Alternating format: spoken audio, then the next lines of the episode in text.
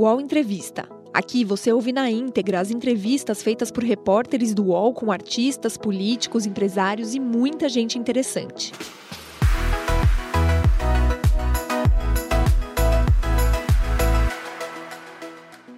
Bom dia, seja bem-vinda, seja bem-vindo ao nosso programa. Aqui ao vivo no canal UOL, sempre às quintas-feiras, você encontra uma boa conversa. E hoje é dia. Nascido no Rio de Janeiro, Gregório do Vivier tem 37 anos. É ator, escritor, roteirista, cronista, poeta e humorista. Formado em letras pela PUC do Rio, é um dos criadores do canal Porta dos Fundos. Entre muitas coisas, faz também o programa Greg News, que estreia nesta sexta-feira a sétima temporada na HBO, às 11 horas da noite. As edições semanais também serão lançadas na íntegra no canal do YouTube da HBO Brasil às segundas-feiras seguintes. Nas últimas seis temporadas, o noticiário humorístico tratou bastante de política, falou de economia, cultura, tecnologia e meio ambiente. Crítico ácido do governo Bolsonaro, Gregório tem agora a missão: olhar para o governo Lula. No All Entrevista de hoje, vamos falar sobre essa nova temporada, sobre política e como ele tem achado que está o governo de Luiz Inácio Lula da Silva. Sempre uma alegria ter ele aqui na nossa tela, ao vivo. Olá, Gregório. Bom dia, seja bem-vindo mais uma vez ao UOL. Obrigado, Fabíola, pelo convite. Obrigado a todos aí que estão assistindo e a meus colegas aqui ó, ao lado. Obrigado, Hoje gente. chamou pra... aqui para nossa conversa o Chico Alves, seu colega aí do Rio de Janeiro. Olá, Chico, bom dia. Bom dia, Fabiola. Bom dia, Luciana, Gregório e a todo mundo que está vendo a gente e a Luciana, que veio lá do Splash para nos ajudar também. Olá, Lu, bom dia. Bom dia, gente. Bom dia. Obrigada, Gregório. Obrigada, pessoal. Vamos lá. Todo mundo ansioso para saber como é que vai ser essa, essa sétima temporada. E eu estou ansiosa para saber também o que, que, você tem achado do governo Lula, Gregório.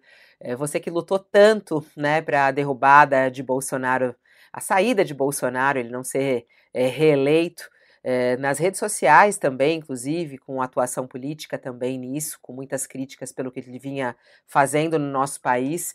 É, como é que você tem visto o governo Lula até agora? Bom, com muito alívio, primeiro, um alívio gigante mesmo, porque a comparação com o governo anterior ela é muito gritante, não é? Tudo, desde a posse até o ministério, até tudo, tudo. Qualquer comparação com o Bolsonaro é muito, muito gritante mesmo em relação à civilidade, em relação à, à honestidade, à franqueza, ao projeto de país, a existir um projeto de país que não seja só a destruição né, do anterior. Então, primeiro, o primeiro sentimento é de alívio, de alegria.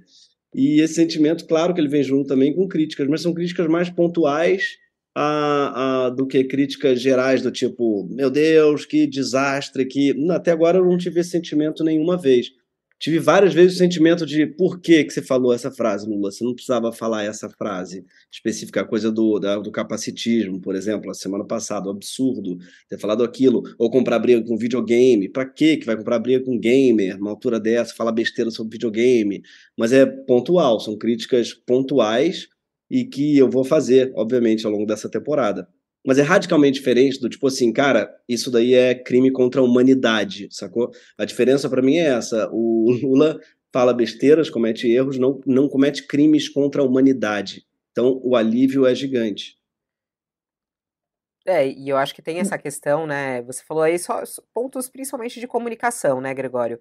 É, e uhum. há ainda é, uma reconstrução. Eu acho que na parte da cultura, até eu estive é, essa semana conversando com muita gente ligada à cultura, que foi o aniversário do Danilo Miranda, do Sesc, tive ali com, com várias pessoas ligadas à cultura, é, e até perguntei, né, falei assim, como é que está o setor da cultura? Aí, estamos começando a nos levantar, mas ainda há um longo percurso pela frente, né, tem uma expectativa muito grande, né, Gregório? Algumas coisas já começaram a melhorar, você já sente alguma melhora em alguns aspectos?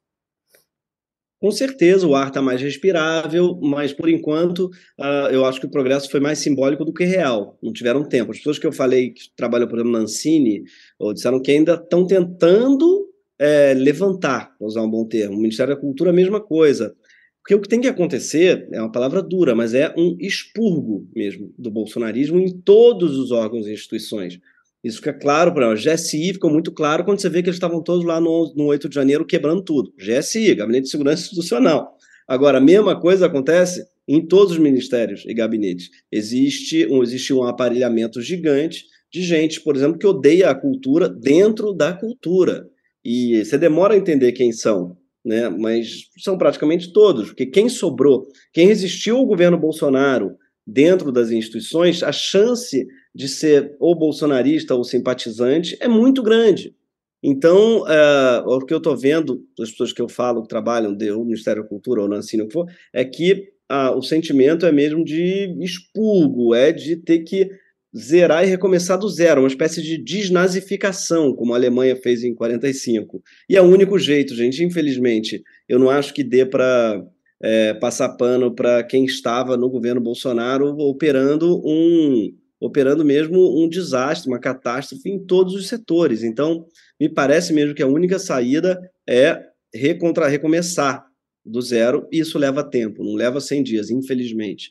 Né? Não sei agora, mas... agora, a primeira crítica que eu vi você fazer ao governo Lula, pode ter havido outros, mas a primeira que eu vi, pelo menos, foi quanto à possível indicação do Zanin para vaga no STF. Eu, eu, tenho curiosidade de saber como é que foi a repercussão dos apoiadores do, do, do governo, do, dos apoiadores de Lula a essa crítica que você fez. Foi muito negativa, Chico.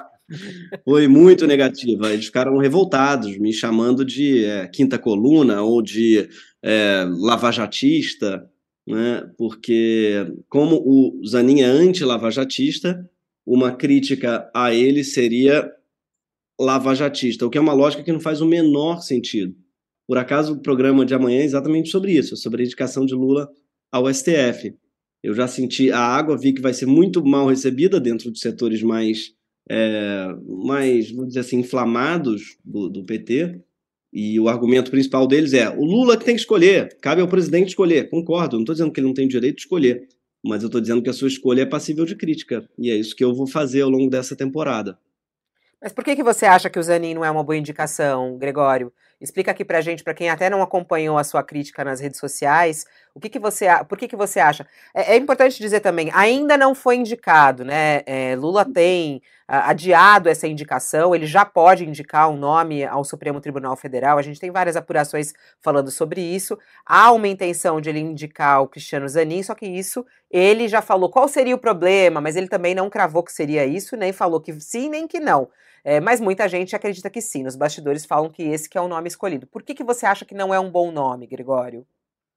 Bom, porque é o advogado pessoal dele. Botar o advogado pessoal no STF, eu não acho uma boa ideia. Ele vai declarar suspeição toda vez que julgar o Lula? Nenhum ministro do STF declara suspeição. Não é hábito. Embora devessem, ninguém se declara impedido. É muito raro isso acontecer. O Zanin vai se declarar impedido toda vez que julgar o Lula. E quando julgar Americanas, do qual ele é advogado da Americanas, no caso agora, e a JBS? Igual ele também foi advogado há pouco tempo. Ele vai se declarar suspeito, impedido em todos esses casos, e quando julgar o Moro, uma das primeiras coisas que vai chegar no, na, na, mesa dele é o processo. Estava com o Lewandowski e agora vai estar com ele, que é sobre a suspeição do Moro. Ele vai, ele vai julgar o Moro?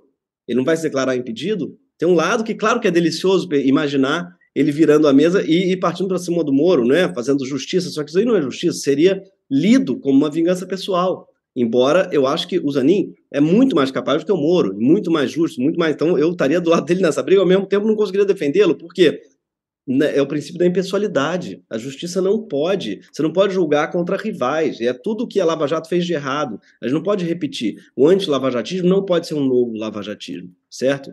Então eu acho que seria muito ruim para a justiça, para o Supremo, e eu acho que seria ruim, inclusive, para o Lula, porque ele teria alguém lá que todo mundo veria como suspeito para julgar. Faltaria legitimidade que a sociedade daria mesmo. Ele vai julgar o Moro. Então, assim, são muitas questões que ele se declararia impedido e mais.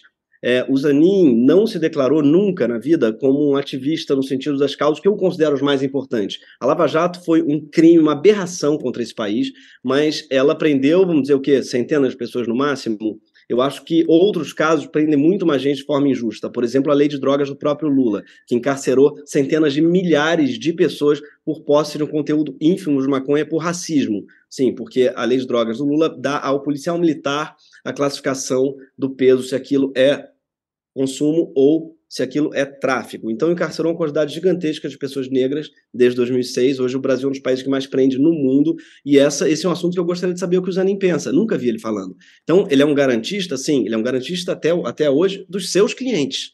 É radicalmente diferente você ser de fato um garantista, ser de fato um antirracista, um antifascista, coisa que até hoje ele ainda não se, não se declarou. Eu nunca vi, pelo menos, ele se posicionando sobre isso, drogas ou sobre aborto, que é outra coisa que pode cair também no colo dele, sobre questões que eu acho mais centrais do que a Lava Jato. Gregório, tem uma. Você começa a sua fala aqui com uma, um, uma postura de esperança, né? Parece, ah, estou aliviado. A comunicação do Greg News fala em voltar a sonhar algo muito positivo. Mas o Greg News não existe sem bater no governo. Só que é um governo que você apoiou. É, e o governo anterior te deu muito subsídio, né? Tinha muitas falas absurdas.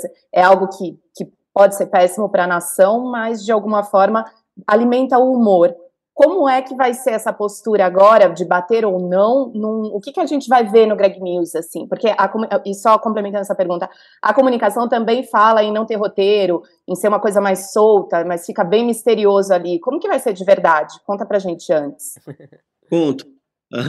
eu acho que essa coisa de que era mais fácil fazer humor no governo Bolsonaro, ela é mentira. Ela dava essa impressão mesmo, porque o governo era muito ridículo. Então parecia que a piada estava pronta. Mas a verdade é que é muito mais difícil você fazer humor quando o que está acontecendo é uma barbárie.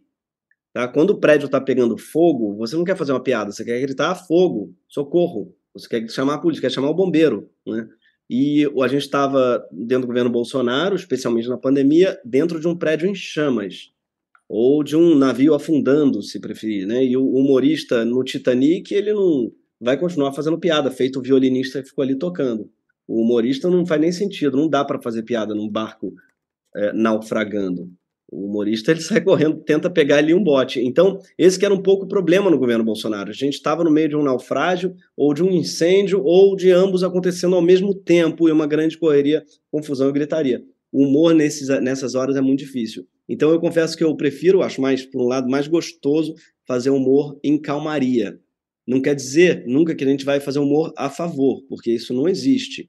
Então, tanto é que o primeiro programa é sobre o Supremo, que eu considero uma decisão uh, errada, caso aconteça do Zanin. Então, primeiro, já vamos começar com uma crítica e não teria como ser diferente, porque não existe humor pró, sabe? Humor a favor é um negócio que nunca vi dar certo, é sempre meio patético, meio ridículo. Então, a gente vai continuar batendo sim no, no governo, nas escolhas, e claro, no governo no Bolsonaro, que está aí ainda. A gente não pode nunca achar que isso acabou. Infelizmente, o bolsonarismo ainda está vivo e está vivo, inclusive, dentro do governo, né? como a gente viu aí o GSI lá participando. Então, a gente vê que o bolsonarismo é uma serpente que ainda não morreu e esse ninho continua ali. A AMAN continua produzindo né, seus generais é, fascistas, bolsonaristas, antes mesmo do termo existir, já existiam esses generais bolsonaristas, enfim, eles vão continuar aí nascendo. Então, tem esses dois lados. A gente vai bater sim no governo e muito, e também vai bater e alertar para o perigo dessa, de, dessa hidra de lerna, desse monstro de muitas cabeças que é o bolsonarismo. E como é que é, e como é, que é aguentar depois as críticas, né? Porque até o Chico estava te perguntando, né? Como é que você reagiu? Você falou que foi pesado, né? É, você apanhou muito no governo Bolsonaro, né? Foi também, estava dentro ali daquele hall de de pessoas que sofrem vários ataques e tudo mais. Como é que é receber é, esse, esse ataque é, de um fogo amigo, vamos colocar assim, né? Como a gente falou aqui, você lutou muito é, para que Bolsonaro caísse. Como é que é receber esse fogo amigo? Como é que você pretende, inclusive, lidar com essas críticas, Gregório? Olha, eu acho que o humorista, e nisso ele parece com um jornalista, ele tem que, não digo gostar de apanhar, mas não se importar com isso, sabe? Porque quando você começa a ligar para o fogo amigo ou para o fogo inimigo, você começa a ser pautado pela aprovação popular. Isso é muito ruim, sabe? Quando o humorista faz uma piada para agradar, ou quando o jornalista faz uma matéria para agradar, isso é horrível. Então, a gente não pode ligar para hater, porque só liga para hater quem liga para lover, né? Quem está querendo aprovação é que fica chateado quando tem a desaprovação. E quando você fala uma piada, ou enfim, faz uma matéria, não pela aprovação de que aquilo precisava ser dito, você não está nem aí se as pessoas não gostam. Então eu tento não ser afetado, tento não acompanhar muito também, porque o que acontece é isso, você, a internet te obriga a ficar ali é, é vendo o que aconteceu, acompanhando e quantos likes, quantos. E aí eu saio, o que eu faço, eu posto, vou embora, não tenho aplicativo no celular, muito menos notificação, para não ficar o tempo todo. Eu estou com as minhas filhas, eu não estou nem sabendo o que estão falando e vou ver às vezes à noite. Então eu tento ter um uso da internet mais reduzido possível, porque eu acho muito ruim para a saúde mental você ficar acompanhando e dialogando com tudo que acham sobre você, tudo que acharam sobre o que você disse. Eu acho essa uma doença da atualidade, o fato de que a gente está o tempo todo sendo afetado e sendo é, criticado e sabendo disso, porque é normal de criticarem, sempre te criticaram e vão continuar criticando. Mas você ficar acompanhando e sabendo de tudo que as pessoas pensam sobre você, é algo enlouquecedor. Então eu recomendo, inclusive, para todos os meus amigos também, falo assim, cara, tira esse negócio do celular, entra quando você estiver trabalhando no computador e sai, posta e sai correndo. Né? É a única maneira para mim saudável de lidar com a internet. Mas, Agora, mas... no final de 2019, a produtora do Porta dos Fundos, da qual você participa, né, do programa que você participa, foi atacada né, por, por um, um, grupo neofascista. Eu fiz, foi. inclusive, matérias na coluna, na minha coluna, fazendo uma. destrinchando aquele grupo, era realmente é, baseado na ideologia, não era um, uma imagem. Eles é, é, tinham atividades baseadas no fascismo, usavam sigma, inclusive, os seguidores, os, os colegas daquele Eduardo Fauzi, que jogou o coquetel Molotov no, Porta dos Fundos. Ali, então, é, me pareceu, um, um, é, ficou visível uma manifestação neofascista é, em muito tempo na história brasileira, né? Que coisa que a gente ia vendo essas manifestações e achava que era pitoresca, era coisa de um, alguns malucos e tal, e que nunca ia passar daquilo. Então, mostrou a sua periculosidade ali. E de lá para cá, o fascismo, o neofascismo, o neonazismo só vem crescendo, e a gente está vendo aí é, ataques a, a, mortais, inclusive, a escolas, creches, baseadas na ideologia nazista. É, como é que você vê essa, a, essa barbaridade crescente e você acha que a gente vai ter que lidar com isso daqui para frente? É inevitável que a gente é, é, vá passar a lidar com isso como uma, um dado da nossa realidade, do nosso cotidiano? Pois é, Chico, é uma boa pergunta. Obrigado pelas matérias que você fez lá na época, alertando para esse perigo. É um puta perigo mesmo. E me incomodou muito que, naquela época, teve gente falando coisas do tipo: uh, ah, mas tem que ver também que eles exageraram, né? ou algo assim. A crítica também não precisava ter falado aquelas coisas. Vocês, é, vocês pô, também foram longe demais, alguma coisa do tipo. Porque é isso que o fascismo, o terrorismo, de modo geral, faz. Ele tenta relativizar tudo e põe às vezes no lugar. Aconteceu lá no Charlie Hebdo também, muita gente falando, pô, mas eles foram longe demais. Em geral, o que o terrorismo faz é ele trabalha com, como o nome diz, com o medo, né? com terror, com pavor. Então ele gera medo e faz com que as pessoas elas parem de falar. Então o meu medo nesse é, caso específico do Porta foi calar isso, novos humoristas e ao mesmo tempo normalizar as pessoas que sentem no direito de fazer justiça com as próprias mãos quando elas se sentem ofendidas. E é isso que está acontecendo muito pelo mundo inteiro. A pessoa ela se sente ofendida, seja ela religião islâmica, mas tem muitos, como no Brasil, que são religião católica, tem em Myanmar, são os budistas, ou Sri Lanka são os budistas que são, em geral, esse, fazem esse papel. No mundo inteiro tem gente que usa a religião uh, para fazer atos de violência terror e tal. E o que a gente viu no Brasil, para o Brasil, foi, não diria inédito, mas como você bem lembrou, faz muito tempo que não acontecia. O, é, já aconteceu muito na nossa história, mas faz muito tempo que isso não acontecia, tá? mas estava ali adormecido. E eu tenho muito medo porque esses caras estão por aí ainda. Na verdade, o termo não é medo, porque é justamente o que eles querem que a gente tenha. Então, eu tento não ter medo e ficar pensando nisso, eu tento escrever e continuar no porta sendo ultrajante na medida do possível, claro, com algum cuidado, mas tentando trabalhar sem essa voz, né? Não pode falar isso na minha cabeça, ao mesmo tempo, cara, eles estão por aí, não estão só no partido, não estão só com o Bolsonaro, não. Tem gente no PDT que foi revelado, aquela nova resistência, que está muito ligada a essa ideologia. Né? Tem gente em várias é, alas, em vários setores aí infiltrados com um pensamento muito fundamentalista, muito supremacista mesmo, e que no Brasil parece uma piada ser supremacista branco no Brasil. Né? Parece que você não sabe que esse país seria o primeiro a ser implodido numa, pelos supremacistas, implodido inteiro. Mas existe um supremacismo branco brasileiro que está, obviamente, muito ligado ao bolsonarismo, mas não só. Está por aí. E como você bem falou, isso aí está na raiz do problema das escolas. A gente não fala, parece que o problema das escolas às vezes é só bullying, ou então a gente também só põe na questão das armas, que é muito importante, claro, a questão do armamento, e a questão do bullying nas escolas, mas tem também uma ideologia política supremacista vocalizada por Bolsonaro, incutida sobretudo nos jovens, de que eles são, de que a branquitude está ameaçada e de que a masculinidade está ameaçada. Essas duas pedras fundamentais do Ocidente, que é o homem e o homem branco, estão ameaçadas pelo feminismo, pela luta antirracista, pelo comunismo, sei lá o que, que eles botam. E então essa ideia de que você perdeu esse privilégio, você perdeu, você está perdendo essa identidade cristã também, que um outro pilar é o cristianismo, como eles imaginam, a ideia de que esses pilares do Ocidente estão sendo derrubados, a gente precisa segurá-los. A maneira de segurá-los é com a violência, com o terror. Essa ideia está no centro do bolsonarismo e está também no centro dos ataques às escolas, por exemplo. E co como você acha que a mídia devia estar tá tratando a gente, né? Você aí, a gente aqui, como que a gente poderia tratar o lance do, dos ataques à escola? E como que você está tratando dentro de casa? Porque eu tenho visto, assim, né, grupos de pais aqui panicados, querendo blindar a portaria das escolas, e a, a, não passa por esse raciocínio que você acabou de fazer, né, a, a proteção ao filho. O que, que, você acha que seria o papel da mídia de educação nesse sentido, e como que você trata com as meninas isso? Pô, é uma ótima pergunta, porque eu não tenho resposta é, pronta para isso, é uma dúvida que eu tenho mesmo. Eu só fujo ao máximo do terror, sabe? É, eu, eu digo de falar para minha filha, olha, tem que tomar cuidado, porque tem gente atirando nas escolas. Porque o que, que isso vai adiantar? Nada. Ela vai levar uma faca para a escola, ela vai levar. Não, minha filha tem 5 anos, tá? Se fosse mais velha, talvez 10, 12. Mas com 5 anos não tem o que fazer. Quem tem que fazer é a escola. Quem tem que fazer alguma coisa é a escola e não tem que fazer. A escola da minha filha, por exemplo, tirou uma foto com os PMs na porta, que fizeram uma parceria com a PM do Rio de Janeiro. Como se a PM do Rio de Janeiro tivesse resolvido o problema da violência em algum lugar do Rio de Janeiro. Infelizmente, não é o caso. Então, até escrevi para eles, falei, gente, eu espero que isso daí seja só cosmético para agradar os pais histéricos, porque isso daí vocês sabem que não adianta, nunca adiantou, em lugar nenhum, não é?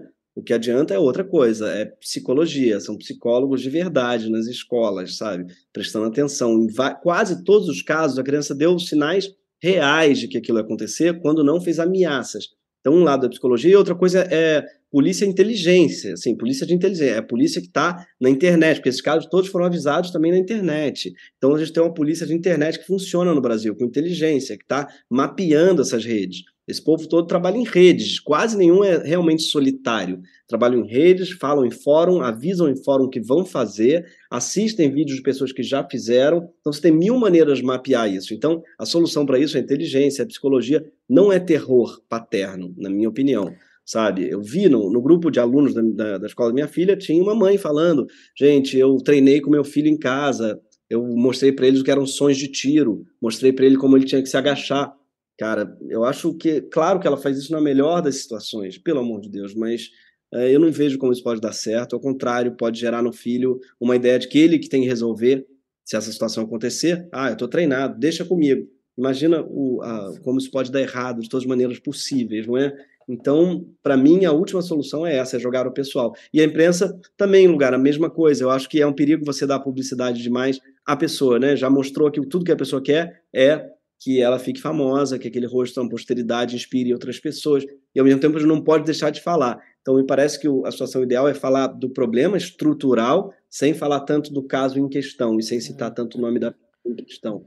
Né? Nossa, eu fiquei assustada com essa história. Imagina treinar o filho para uma situação dessa. Nossa, não, não, tinha ouvido essa ainda, Gregório. Fiquei surpresa aqui como mãe também é, dessa, desse caso aí. Muito, Deve estar acontecendo muito, porque a pessoa ela tenta resolver em casa, né? A, a gente está treinado a achar que a solução dos problemas é pessoal e a gente que tem que fazer. Então, deve ter gente isso, ensinando o filho a se defender, Nossa. quando acontece o caso, levar uma faca, sei lá Tem de tudo, e isso me deixa muito preocupado. Não, a gente, como pai, totalmente angustiado e agoniado. Ô, Gregório, no meio dessa discussão toda, tem é, a questão da regulação, da regulamentação, da punição das redes sociais, né? Tem o projeto de lei em andamento lá no Congresso, já foi aprovação da urgência, isso vai ser colocado em votação.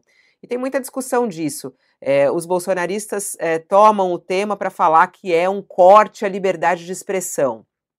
É, no entanto, como você disse, a violência corre solta pelas redes, o discurso do ódio também, tanto é que tem um grupo de estudo no governo analisando exatamente isso. Qual é a solução que você vê é, para essa, essa questão das redes sociais? Você é a favor, por exemplo, desse projeto de lei que está em discussão lá no, no Congresso? O que, que precisa ser mudado nele? Ou como o que, que não pode faltar nele, na sua análise?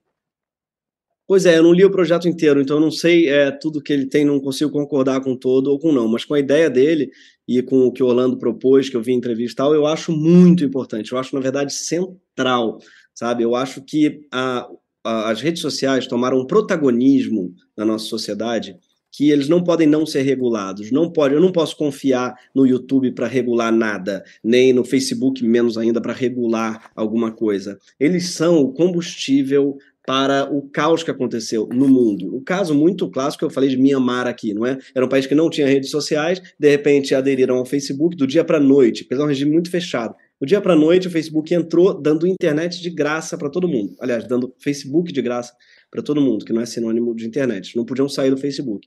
Então, de repente, 50 milhões de pessoas, sei lá quantos milhões de pessoas entraram no Facebook. E o país que tinha uma relativa estabilidade, era uma ditadura, mas tinha uma relativa estabilidade ali eh, entre as pessoas, tal, virou uma guerra civil com um genocídio da população muçulmana do país.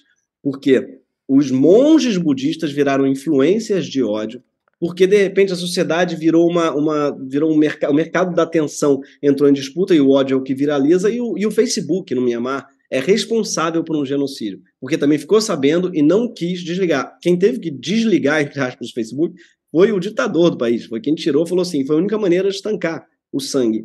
Por quê? Uma rede social como essa, ela é importante demais para não ser regulada. É nela que as interações sociais acontecem, é nela que as figuras políticas emergem, é nela que os discursos políticos emergem, é nela que a, a imprensa, inclusive, se comunica, é nela que a verdade é discutida, os fatos são discutidos sobre o que aconteceu e o que não aconteceu. Ela é uma rede importante demais para ser é, delegada a um executivo do Vale do Silício, que muitas vezes não tem nem representação no país. Mianmar não tinha nem ninguém que morava lá nem eles nem falam nem a língua. Então não tem menor interesse em regular e mais ganham muito dinheiro com o caos. Então, ah, e a gente fala que é absurdo as fake news, não é, do governo, o gabinete do ódio, Bolsonaro. Cara, o Google ganhou dinheiro pra caralho. Você entrava nas eleições, o próprio Bolsonaro falou: joga no Google Bolsonaro desmatamento para você ver que eu não desmatei. Se você botasse no Google, tinha lá um anúncio patrocinado, uma fake news patrocinada. O Google ganhou dinheiro pra cacete com fake news. O modelo de negócio deles está muito ligado a fake news, está muito ligado ao discurso de ódio. E é claro que, quando eles veem uma regulação disso, o que eles veem é o modelo de negócio deles talvez começando a falir. Mas é um modelo de negócios que ganha muito dinheiro com crime mesmo, coisas que são crime. E é óbvio que isso tem que ser regulado, não dá para continuar assim. O ocaso da democracia no mundo inteiro, o ocaso da imprensa no mundo inteiro, está ligado com o, a alvorada e a, e a, falta de regulação total das redes sociais, gerando inclusive bilhões para o Vale do Silício e para os Estados Unidos. Ô, Gregório, mas Só. você. Diga, Luciano, vai, é, você você está num lugar é, em que você atinge as pessoas que estão ali discutindo temas ou espalhando fake news, porque você é um humorista que tem um, um, um jeito leve de adentrar esses assuntos densos. Mas acaba tendo que ter um certo didatismo, eu imagino, porque você vai servir de argumento, você abastece de argumento quem está querendo conversar humanamente. É, como que você leva isso? Porque eu já discutei também dizer que você fala, ah, com fascista a gente não tem que discutir. Mas tem metade do, do, do, da sua galera que está ali no sofá assistindo Greg News que é fascista e a gente está jantando com eles aqui, né? Em todas, tá na nossa mesa de jantar. Como que é esse não temos que discutir com fascista, enquanto a gente tem que didaticamente explicar para o fascista que ele não pode ser fascista? É uma ótima pergunta. Olha, primeiro, eu não acho que metade do país seja fascista, não. Tá? Acho que metade do país embarcou numa onda fascista, isso com certeza. Não significa que eles sejam, significa que eles estiveram, votaram no fascista, mas não significa que eles são. Significa que isso, eles embarcaram naquela onda. mas eu acho que isso daí é muito mutável, a gente tem que lembrar disso o tempo todo. Vamos lembrar que a Bahia, que hoje é um estado petista, até 2002 votava só no ACM, só votou na direita a vida toda. Né? Isso no Nordeste, de modo geral. Rio Grande do Sul era um estado ultrapetista, né? até também 2006, sei lá. Então você tem. É, as coisas mudam o tempo todo. Não dá para dizer que a Bahia era de direita, agora é de esquerda, ou que o PT. Não, né? tem muito mais a ver com ondas e tem muito mais a ver com é, momentos. Então, essa é a primeira coisa a se lembrar, que as pessoas não são intrinsecamente, eternamente fascistas, não metade. Tem ali 10 ou 15%, com certeza. Esses 10 a 15, eu não consigo falar. Mas falou uma coisa boa, são pessoas com quem você está jantando, está encontrando, é o seu pai, é a sua mãe, é a sua irmã. Você consegue falar com seu pai, você consegue falar com sua irmã. E se essa pessoa vê o Greg News, ela vai conseguir talvez unir, usar, usar as coisas que a gente fala para falar com quem está próximo. Porque o afeto ele rompe barreiras, com certeza. Né? O seu pai pode te, é, pode ser a pessoa mais fascista do mundo. Em geral, ele vai te ouvir. A sua mãe vai te ouvir. Seu esposo, seu marido, sua mulher vai, vão te ouvir. E claro que não é fácil convencer esse mas é mais fácil certamente do que para mim que não o conheço. Eu não acho que a pessoa vai ver o é fascista, vai ver o Greg News, vai falar, uau, abriu minha cabeça, mudei de ideia. Mas você pode assistir e se municiar. Então o que eu acho mais legal é quando me falam do tipo assim, caraca, eu uso muito seus argumentos com meu pai, eu uso muito é, as suas imagens, as suas ideias, as suas piadas. Então eu acho legal quando a pessoa não, ela às vezes é melhor nem mostrar o vídeo, porque a pessoa já me reconhece como um comunista ou sei lá o quê. Mas ver e, e tem, tem, um inclusive que a gente fez chama passinho só sobre argumentação, como conversar com essa pessoa, né? Como e dá exatamente essa ideia, uma ideia da Alessandra, nossa diretora, de que você não vai no, no leque político, você não passa daqui, é muito difícil passar daqui para cá, né? Tipo, é só o Reinaldo Azevedo mesmo. A única pessoa que deu essa. o Putu escarpado. Fora ele, que já tinha dado antes, né? Porque ele era trotskista, aí foi para lá e volta. Ele é a única pessoa. Fora ele, em geral, a pessoa ela caminha no espectro político assim, um pouco para cá, um pouco para lá, né? Então, se ela é fascista, talvez ela fique um fascista envergonhado. Se ela é meio fascistinha, talvez ela fique uma pessoa, um liberal, uma pessoa de direita esclarecida. Talvez. Então, você tem que tentar levar a pessoa um pouquinho, um passinho para o lado, assim. Não é do dia para a noite que a pessoa é, vai votar, vai mudar totalmente o discurso e virar desconstruída, é, sabe? Não, não é assim tão simples. Mas a gente consegue dar, dar aquela empurradinha e o afeto é uma ótima é, abridor de porteiras, assim. Só para só marcar que o, o, Reinaldo passou de liberal, o neoliberal, para ter uma visão mais progressista. Fascista não, né? Só para só só marcar, é, só para não ter confusão. Eu sei que não foi não, isso não, que você ele, falou. Ele estava falando do, de passar por vários espectros isso, isso. É, políticos, né? Isso, é que a galera às vezes ouve o que ah, quer. Não, né? não, não, não. Eu virei, imagina, um ouvinte do, do Reinaldo, um é, leitor do Reinaldo.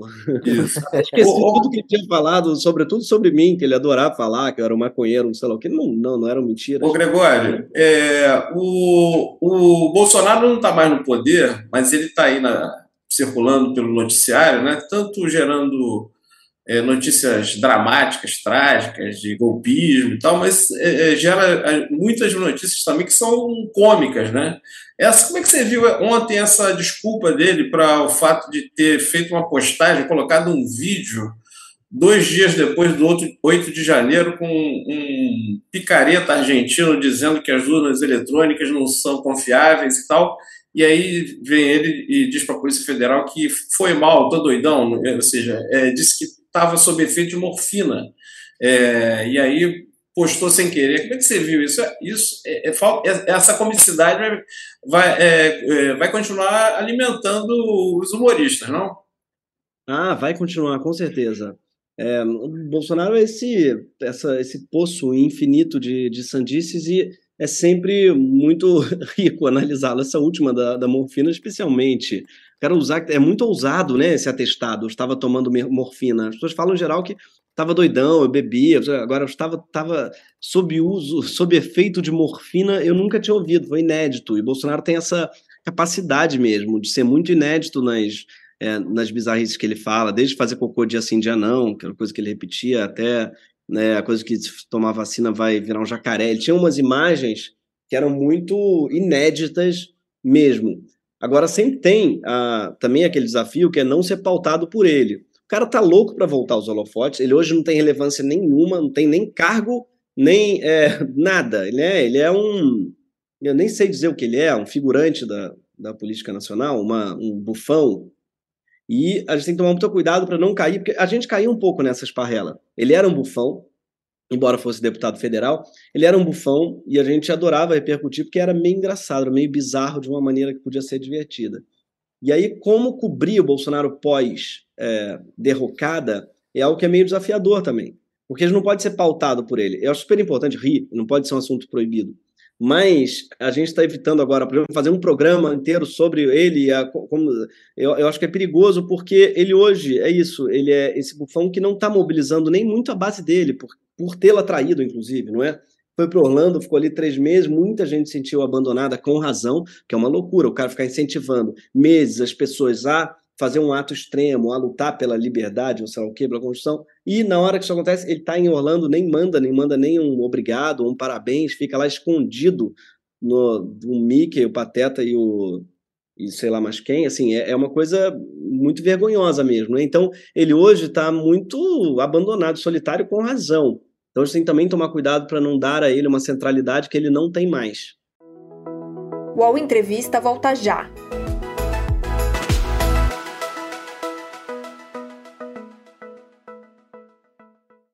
Oi, eu sou o Edgar Piccoli e trago boas notícias. Isso, Trago Boas Notícias é um podcast original Spotify produzido pelo UOL para você se informar e relaxar. As histórias que eu conto aqui são de Ecoa, a plataforma do UOL por um mundo melhor. De segunda a sexta-feira, às seis da tarde, tem um novo episódio grátis no Spotify e no UOL. Dá também para baixar e ouvir offline, quando você quiser. Está vendo a, a CPMI do 8 de janeiro, Gregório? Você, você, qual é a tua expectativa para essa CPI, a gente sabe que sempre vira um grande espetáculo, né? E também vai acabar rendendo muita coisa para você, para o Greg News. É, como é que você vê essa, essa CPMI? O governo era contra, agora a favor, e falaram que vão para cima, vão com tudo. Cara, eu sou super a favor. Eu, desde o começo, fui, até por uma questão de material mesmo, para mim, para o Greg News. Vai ser um, um, manancial mas, para além disso, claro que tem que ter. Foi um ato absurdo. E eu achei uma loucura o governo não entrar desde o começo nisso. Claro que tem que ter, e isso vai iniciar muito bolsonarista. O governo não tem o que temer nessa, pelo amor de Deus. Então, eu acho muito importante que o governo entre de cabeça e que mostre para o Brasil que eu quero ouvir as pessoas. Quero, tem que chamar o Bolsonaro, inclusive, para falar. Tem que chamar é, o Heleno, cadê, que está fugindo, já meteu um atestado. Já, tem que chamar essas pessoas todas. A CPI da, da, da Covid, por exemplo, né, foi muito, muito, muito importante para gente, para muita gente entender a participação do Bolsonaro no boicote às vacinas, por exemplo, né, o descaso do Pazuello com a saúde pública, tudo aquilo ficou muito latente na CPI, era o governo apanhando todo dia. Tinham lá uns bufões do governo, ficavam defendendo, aquele miliciano, o outro imbecil lá, nazista, tinham, ficavam defendendo. Mas você tinha ali você tinha o governo todo dia apanhando com fatos, com médicos falando, né? E você via, viu o despreparo de um Pazuello e tal. Então agora acho que é a mesma coisa. Eu quero não é para gente a gente não pode esquecer o Heleno não. A participação que o Heleno teve não pode ser esquecida, não pode ser, ele não pode ser varrido como foi, como foram os chefes do Heleno, não é? Como Newton Cruz nunca respondeu direito pelo absurdo, como os generais da ditadura, como a, a própria bomba do Rio Centro nunca teve de fato seus é, isso para falar um crime é, ridículo do, do, do, governo, não falar os mais abjetos e mais bárbaros mesmo da, da, ditadura. Nunca foram responsabilizados. Eu queria muito que, pelo ato de 8 de janeiro e pela Covid, os bolsonaristas fossem. Então, isso daí é uma coisa que eu estou achando difícil que aconteça, mas que eles, se eles não forem responsabilizados, que eles sejam pelo menos ridicularizados. Uhum. Então, já estou votar com isso. E o próprio Bolsonaro, porque hoje, numa entrevista ao El País, Lula até falou uh, que uh, Bolsonaro é o grande responsável pelo dia 8, né? E uhum. ele fala, ele tentou dar um golpe. É, Para você isso é claro também, Gregório? Qual é a responsabilidade de Bolsonaro no dia 8? É, e você acha que ele deve ser convocado, por exemplo, na CPI? Isso é importante para o país? Eu acho que é muito importante. Porque a prova de que ele é responsável pelo dia 8 é que ele justamente nunca se nunca o criticou diretamente. Falou, teve lá umas violências, mas ele, assim, ele nunca frontalmente, como ele deve ter feito no próprio dia, se distanciou daquilo. Então, ele é mais responsável do que o Trump, por exemplo, que logo tentou se distanciar daquele do Capitólio. Né? Então, ele é muito mais responsável e você vê no, no discurso das pessoas. Nunca o, o, a direita está tentando imputar ao Lula como se fosse uma coisa armada, não é? Mas é só, você vê o discurso daquelas pessoas, só você puxar a capivara daquelas pessoas. Todo mundo bolsonarista raiz, com o discurso copiado do Bolsonaro, as mesmas expressões do Bolsonaro. Né? Nós estamos aqui em nome do Deus, a pátria, família, liberdade, Deus acima de tudo, Brasil acima de tudo. Você vê, era o bordão de Bolsonaro, com as palavras de Bolsonaro, com o uniforme de Bolsonaro, com a palavra Bolsonaro, ele estava lá em todos os lugares. Tanto é, foram o STF, fazer lá na mesa do Alexandre de Moraes, foi tudo é, levado, foi tudo realmente. Tem, tem as digitais em cada um daquele cocô que deixaram lá no, no, no, no STF, tá, tem, tem o DNA dele, isso daí é óbvio. Mas tem um, uma desorientação né, no, no WhatsApp que até faz com que agora a mesma pessoa que está pregando tudo isso, que botou esse slogan, que foi até lá, está dizendo que foi o Lula que mandou. É. É, tem, tem, tem, essa orientação, mas, mas é preciso um, justamente um twist carpado muito grande, não é? é porque é isso, você vai, tem como, vai ter que puxar isso na CPI. Aí, mas eles não... fazem, né, Gregório? Isso é, isso, é, isso é a especialidade dos bolsonaristas, é fazer esse twist carpado. Eles olham para o chão e dizem que é céu, e juram que é céu, e fazem é. um corte e botam na internet. Talvez tenha sido esse o medo do governo de não de, de apoiar a CPI, CPMI, né? Mas o governo, acho que tem que entender uma coisa: a gente está em outros tempos, não são mais os anos 2000. A gente está um tempo em que você tem que ter o controle da narrativa, porque elas são muitas. Então, ganha, por exemplo, quem quer a CPI, certo? Ganha quem ganha quem produz a imagem, primeiro.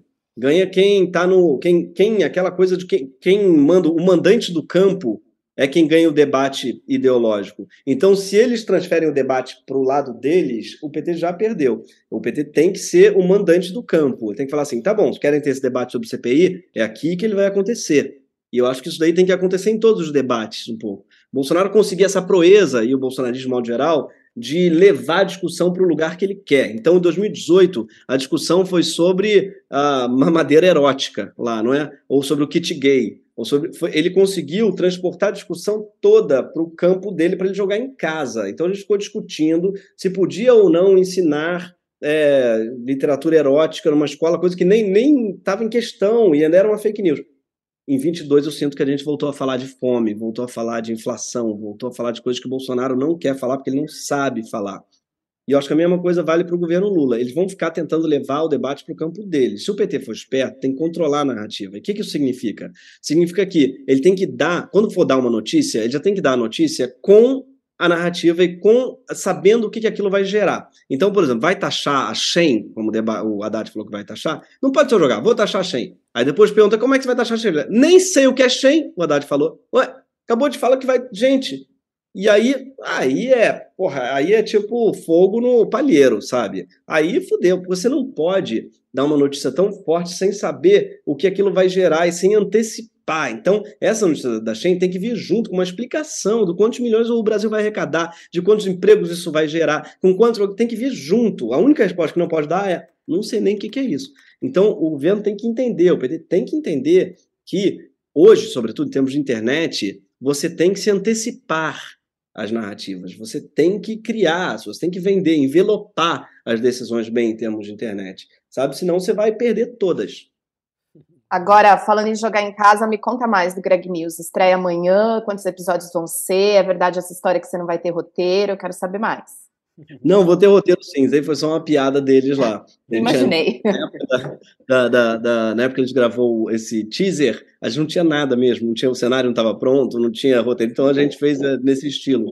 Mas vamos ter, amanhã já tem, tem tá, a gente gravou ontem sobre o STF, inclusive, sobre a indicação do Lula ao STF, é o nosso programa de estreia, e hum, a gente vai ter, temos um cenário novo, não muito diferente não, mas novinho em folha, ternos novos, temporada nova com uma cara nova, e, mas uma equipe, a equipe tá, é, é a mesma de sempre, está sete anos com a mesma equipe, somos é, 11 no total, e feito o STF, aliás, somos 11 pessoas, mas um pouco mais diverso, pelo menos com o STF, e muito, é, muito feliz de estar voltando, porque a gente tava meio assim, né, cara, será que vai, não vai? Porque a HBO passou por mil mudanças, a HBO tá, hoje em dia é da Warner, né, o Porta também passou, era da Viacom, agora os nossos sócios mudaram, são a Paramount, eles mudaram de nome. Enfim, a gente está em várias mudanças de corporações e tal, mas eu fico feliz que o Greg News tenha sobrevivido a tudo isso, como as baratas né, na guerra nuclear E, o, Des... Pode ir. Oi? Não, era a minha tosse, né? Que foi a minha tosse que saiu. ah, desculpa. Ah, achei que era Chico que ia perguntar. Eu tava tossindo, Gregório, desculpa, eu engasguei eu... aqui. O Greg, não, você estava contando sobre os eu episódios. Queria saber o, eu queria saber o seguinte, Fabiola, rapidamente. É, se o, o, eu gosto sempre de dar espaço para. o jornalista critica muito, mas eu gosto sempre de dar espaço para que uh, os entrevistados critiquem a nós também, nosso trabalho, porque é, é, eu acho legal e principalmente o Gregório, que trabalha com a matéria-prima dele no Greg News, é a notícia, e de vez em quando ele solta umas críticas ali que eu acho necessárias. Como é que você está vendo o trabalho da imprensa agora em relação à política, que é, é principalmente a sua área de atuação ali no Greg News? É, porque há um tempo atrás a, a, a, imprensa apoiou, por exemplo, o, o lavajatismo, não só o lava-jato, mas o lavajatismo. Tratou de uma forma menos grave do que deveria o bolsonarismo e Bolsonaro. Você acha que agora a gente está num um bom momento? Parece que a imprensa aprendeu a lidar com esses, essas forças políticas que estão aí no, no, no cenário? Pô, tomara, Chico, tomara, eu espero que sim. Você tem toda a razão no sentido que tem realmente uma digital também da imprensa né, no bolsonarismo. Na, primeiro na adesão cega ao lavajatismo, depois na recusa em chamar o bolsonarismo pelo nome, pelo que ele é, que é a extrema-direita. A Folha, se não me engano, até hoje não chama o Bolsonaro de extrema-direita. Não sei o que, ele tá, o que a Folha está esperando, é, qual é o ato que, que faltou o Bolsonaro dizer para ele ser considerado é, um extremo. Mas, ainda assim, eu acho que é bom, é bom lembrar disso mesmo, porque assim, o Greg News não existiria é, sem essas fontes. Nossas, a gente não tem fontes primárias, nossas fontes são a Folha, o Estadão, o Globo, a Veja, o, é, sabe, é, é, o jornalismo, o UOL, claro.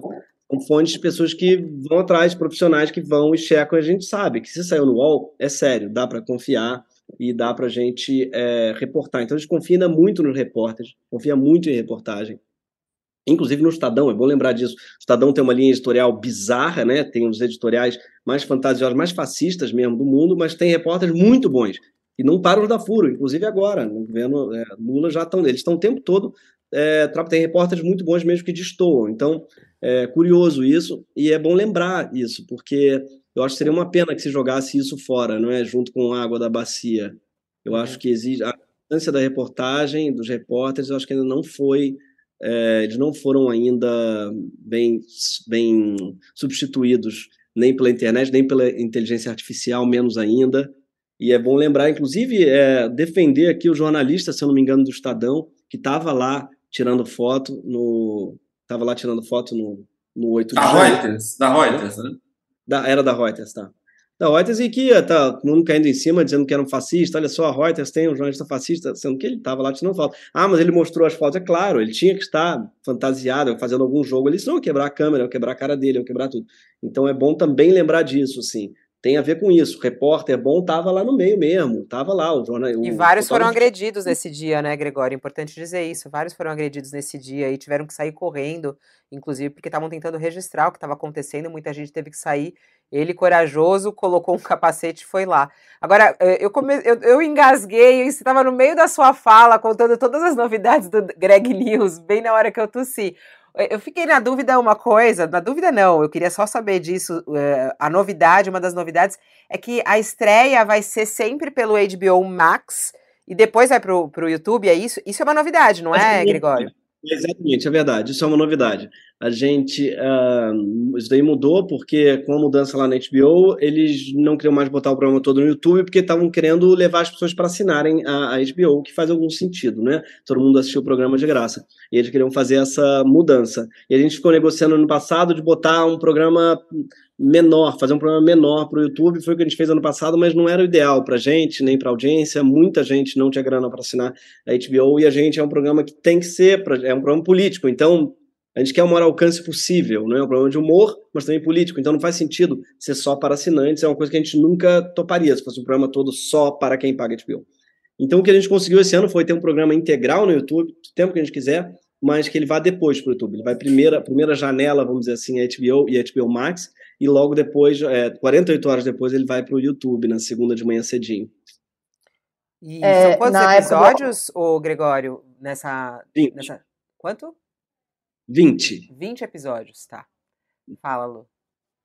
É, na época do Oscar, você falou bastante sobre o ah, quanto era legal um filme com ideias malucas ganharem o Oscar, né? E eu senti nessa fala aí um tom de, pô, queria que mais ideias malucas emplacassem. Só que assim, você está escrevendo livro infantil, você está no teatro, você está no, no, YouTube, no streaming, está em todos os lugares. Você realmente tem um momento que o Gregório se frustra porque não emplaca alguma ideia maluca? Existe esse, esse lugar aí?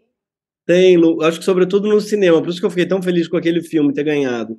Porque eu acho que tem uma coisa no nosso cinema que ele ficou um pouco refém, eu acho, da grana, no sentido da grana. O cinema é sempre refém da grana, né? É, das artes é aquela mais refém da grana. Ao mesmo tempo, a gente tem uma grana no Brasil que é muito pouco ousada.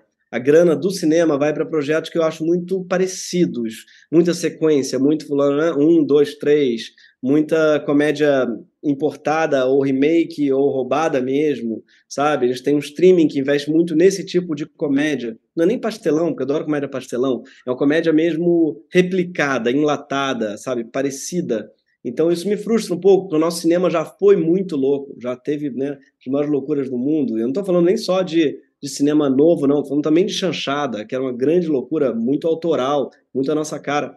Eu acho que foi uma pena que ele virou, acho que uma coisa com um pouco menos personalidade, um pouco mais diluída. Então, isso que eu fiquei muito feliz de ver esse é, lá o Tudo ao mesmo tempo agora, que eu sempre erro o nome, ganhar o Oscar, ganhar uma premiação que poderia nos inspirar de fazer filmes mais malucos, para usar esse termo que eu usei. Assim, mais... Esse podia ser um parâmetro para a Lei Rouanet, hein, Gregório? Um novo parâmetro para a Lei Rouanet, botar, sei lá, é, originalidade no, no, projeto, ser julgado também a partir disso, e isso tem um peso maior, quem sabe, né? Olha, eu acho, Chico, eu acho total, porque para mim um dos problemas da lei, agora que Bolsonaro saiu, pode voltar a falar mal da Lei Rouanet, porque ele conseguiu, ainda tem isso, virou uma coisa, falar mal da Lei Rouanet virou um privilégio, é, virou uma coisa só de gente de direita, eu sempre tive mil críticas à Lei Rouanet, e a lei do audiovisual também, que é no caso do, do cinema, o fundo setorial, que volta e meia premia projetos que vão ter retorno econômico. Esse é um critério, tá? Um critério da lei é que o projeto tem que dar dinheiro, o que para mim é meio um paradoxo, porque então talvez ele não precise da lei, né? Ele quer formar, porque a lei é feita para formar uma indústria e não para fazer filmes de qualidade. É, declaradamente isso. E eu acho que a gente tinha que ter um fundo setorial específico para filmes disruptivos, para peças inovadoras, interessantes que sejam que não justamente não encontrariam no cinema comercial o dinheiro. Tem a qualidade, mas uma qualidade nova, que tem algo novo a apresentar, que não somente o interesse do público, pessoas famosas, porque tem isso. Hoje em dia, quem capta na lei são os grandes figurões, os mais famosos, com os diretores que levaram mais gente ao cinema, então que tem mais chances de levar mais gente. Então, é uma lei que privilegia o mesmo, a continuidade, a repetição.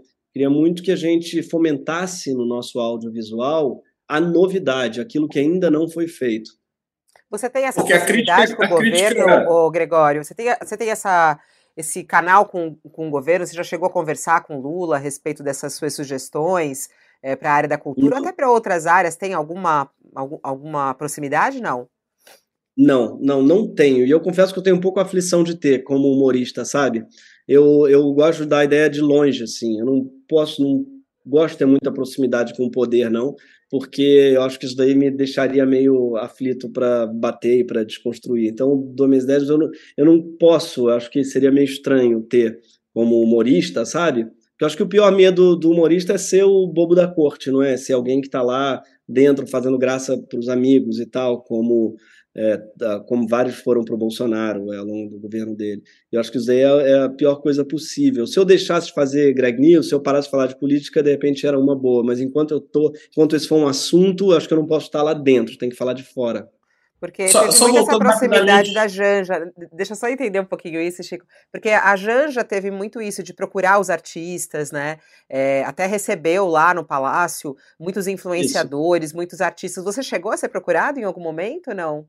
Cheguei, cheguei a ser nessa dos artistas e eu conheci ela na campanha, ela veio aqui em casa, ela estava no Rio, eu falei, ah, passa aqui, conheceu a minha filha, foi, foi ótimo, foi uma, no meio da campanha, mas porque estávamos em campanha, né? Então foi super, é, foi super, como é que se diz, festivo, assim, porque estávamos todos juntos naquela campanha que foi é muito emocionante, foi uma campanha muito bonita, e ela é muito gente boa, legal, assim, bacana, mas agora que ela está no poder e que o Lula está no poder, eu prefiro não ter uma relação pessoal, porque seria esquisito, estou falando mal, estou rindo, né, deles aqui em algum lugar, estou batendo, então, eu acho que não significa que eu não possa ter amizade com nenhum político, não possa ter nenhum contato, mas a proximidade eu acho que seria meio estranha, eu acho que teria talvez uma, uma estranheza, talvez eu não conseguisse falar aquilo que eu penso, né? E eles mesmo talvez falariam, pô, como é que você está falando disso na HBO? Escreve para mim, você tem meu WhatsApp, né? E então eu prefiro, acho que manter essa relação por enquanto, enquanto eu tenho o programa e eles estão no governo, mais distante acho que é melhor para todo mundo. E é o que te faz ficar à vontade para fazer as críticas, como você falou aqui no começo, né? O que a gente pode esperar do Greg uhum.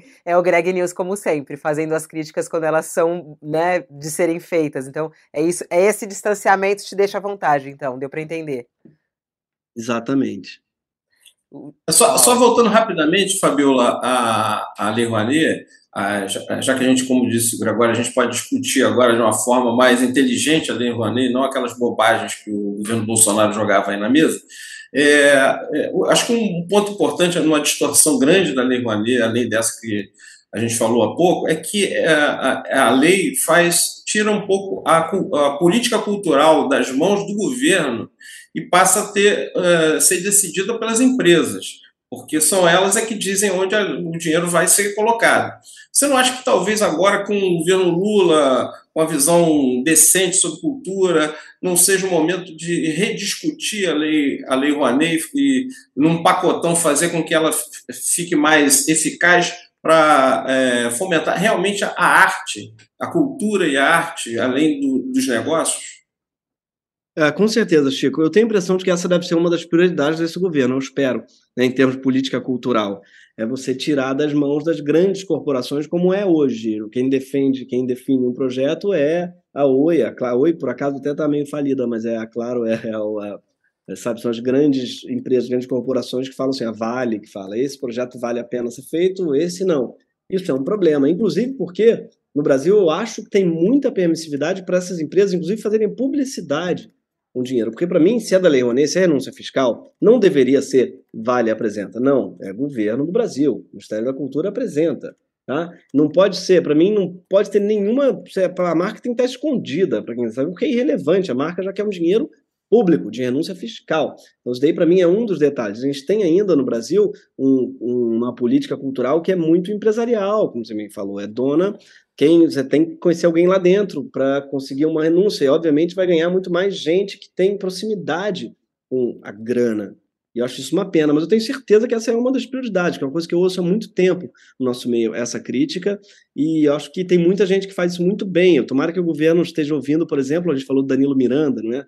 É alguém que fez no SESC precisamente isso que você citou, assim, de um sistema que premia os criadores, os criativos mais justamente inovadores e tem uma ligação com a cultura nacional e uma cultura que seja também popular, claro, mas de uma maneira única, só nossa. O que, que o Brasil tem a oferecer em termos de cultura que de repente pode estar é, morrendo ou que talvez não tenha. Então vamos fazer uma oficina de choro pelo país todo, vamos fazer uma oficina de. Vamos ver os ritmos que não estão tocando para fazer com que eles não morram, né? E a gente espalha, a gente. Basicamente é você lutar por aquilo que não, não tem grana, a política cultural. É você empoderar aqueles que não estão no mainstream. Então, mas eu, eu, tenho a impressão de que isso daí deve estar sendo visto pela Margarete e pela equipe dela, que tem muita gente muito boa também junto, né? Isso é bom, assim. O PT tem muita gente que pensa cultura. tenho certeza que essa vai ser, vai ser um ponto forte, como foi os anos do Gilberto Gil, por exemplo. Um ponto de cultura e tal. Foram muito bons para a cultura, muito inovadores, assim, muito é, diferentes tudo que a gente tinha visto até então. A Lei Rouanet, inclusive, não é do PT, as pessoas esquecem disso, né? É do, é do Rouanet, lá era do governo Collor. É, acho que, inclusive, o PT promoveu durante os anos dele uma coisa muito mais descentralizada do que a, Lei Rouanet, e tomara que descentralize ainda mais e democratize ainda mais. Bom, ponto final aqui na nossa entrevista. Foi bom demais conversar com você. Estamos ansiosos para assistir amanhã, 11 horas da noite, é isso, Gregório? Fabiola, 11 da noite, amanhã na HBO e na HBO Max. Obrigado, é. gente. Adorei o papo. Obrigado, Luciana. Obrigado, Chico e todos que estão aí ouvindo. Greg News, Obrigada ao vivo. E aí no YouTube será liberada quando para a galera aqui do YouTube? Segunda de manhã cedinho. final de semana só pela. Não tem no final de semana, só na segunda-feira. Aí tem a semana inteira para assistir. São 20 episódios dessa nova temporada. Parabéns pelo seu trabalho. É muito, muito legal obrigado. conversar com você. Muita gente aqui elogiando, falando que legal. Ele é, é ele é um cara gente boa, o pessoal falando aqui. Obrigada, Gregório. Um beijo para você. Até a próxima.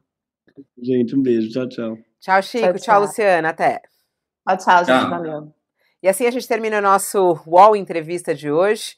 É, eu já te convido a ficar conosco. Ao meio-dia temos a nossa edição do All News do meio-dia. Até lá. O UOL Entrevista e outros podcasts do UOL estão disponíveis em uol.com.br/podcast. Os programas também são publicados no YouTube, Spotify, Apple Podcasts, Google Podcasts e outras plataformas de distribuição de áudio.